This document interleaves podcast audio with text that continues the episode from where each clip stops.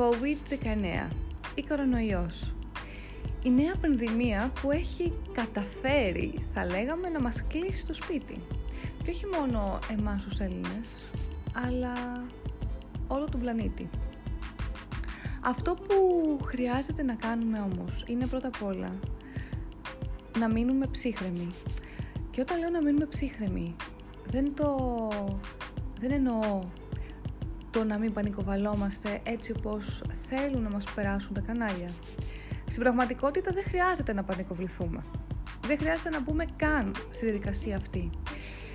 Γιατί θα μπορούσαμε να δούμε λίγο τη θετική πλευρά της όλης κατάστασης και να συνειδητοποιήσουμε αυτή την ευκαιρία που μας έχει δοθεί, την ευκαιρία να μείνουμε με τον εαυτό μας στο σπίτι και καθώς μένουμε στο σπίτι, ταυτόχρονα να ακούσουμε τον εαυτό μας.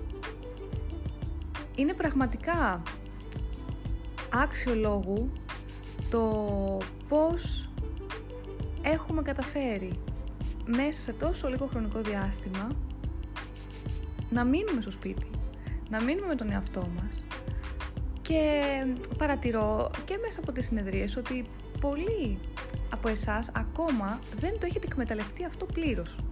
Δεν το έχετε εκμεταλλευτεί για τον εαυτό σας. Είναι πραγματικά μια ευκαιρία να το εκμεταλλευτείτε για τον εαυτό σας. Πραγματική ευκαιρία για να έρθετε στην πραγματικότητα πιο κοντά με το παιδί μέσα σας. Το παιδί μέσα σας είναι αυτό που κάνει όλη τη δουλειά. Είναι αυτό που στην πραγματικότητα θα σας βοηθήσει να βρείτε την ισορροπία σας.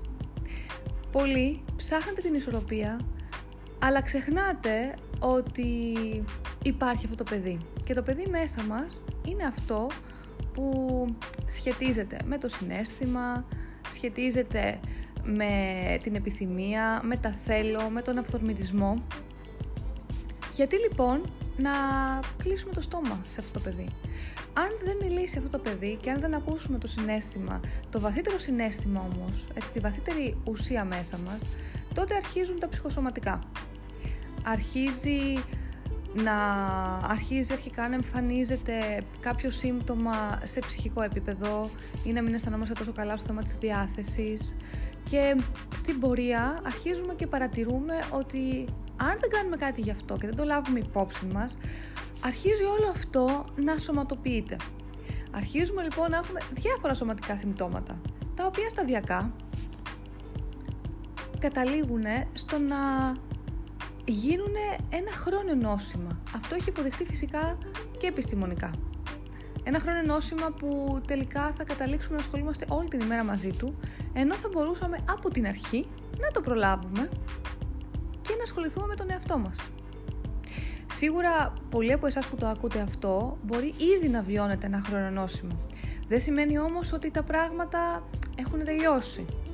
Το ότι βιώνω ένα χρόνο νόσημα σημαίνει ότι Τώρα μου δίνεται η ευκαιρία ή ο εαυτός μου προσπαθεί να μου δείξει ότι χρειάζεται να δράξω αυτή την ευκαιρία στο να κάνω κάτι για τον εαυτό μου. Και το να κάνω κάτι για τον εαυτό μου μπορεί να είναι απλά το να ασχοληθώ με τον εαυτό μου, να ακούσω τις βαθύτερες ανάγκες μου, να ακούσω πραγματικά αυτό που χρειάζομαι.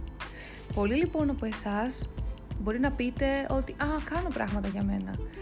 Πολλές φορές λοιπόν επικεντρωνόμαστε στο να καλύψουμε τις ανάγκες μας με εξωγενείς παράγοντες, δηλαδή με τον αυγό παράδειγμα με φίλους, που σίγουρα είναι πολύ χρήσιμο αυτό, αλλά δεν είναι το θέμα να βγω μόνο με φίλους έξω. Το θέμα είναι να συνειδητοποιήσω ότι ακριβώς χρειάζομαι. Το να μάθω να φροντίζω τον εαυτό μου και τελικά το να καταφέρω να φροντίσω τον εαυτό μου ουσιαστικά μπορεί να επιτευχθεί μέσα από ένα θεραπευτικό πλαίσιο ψυχοθεραπείας.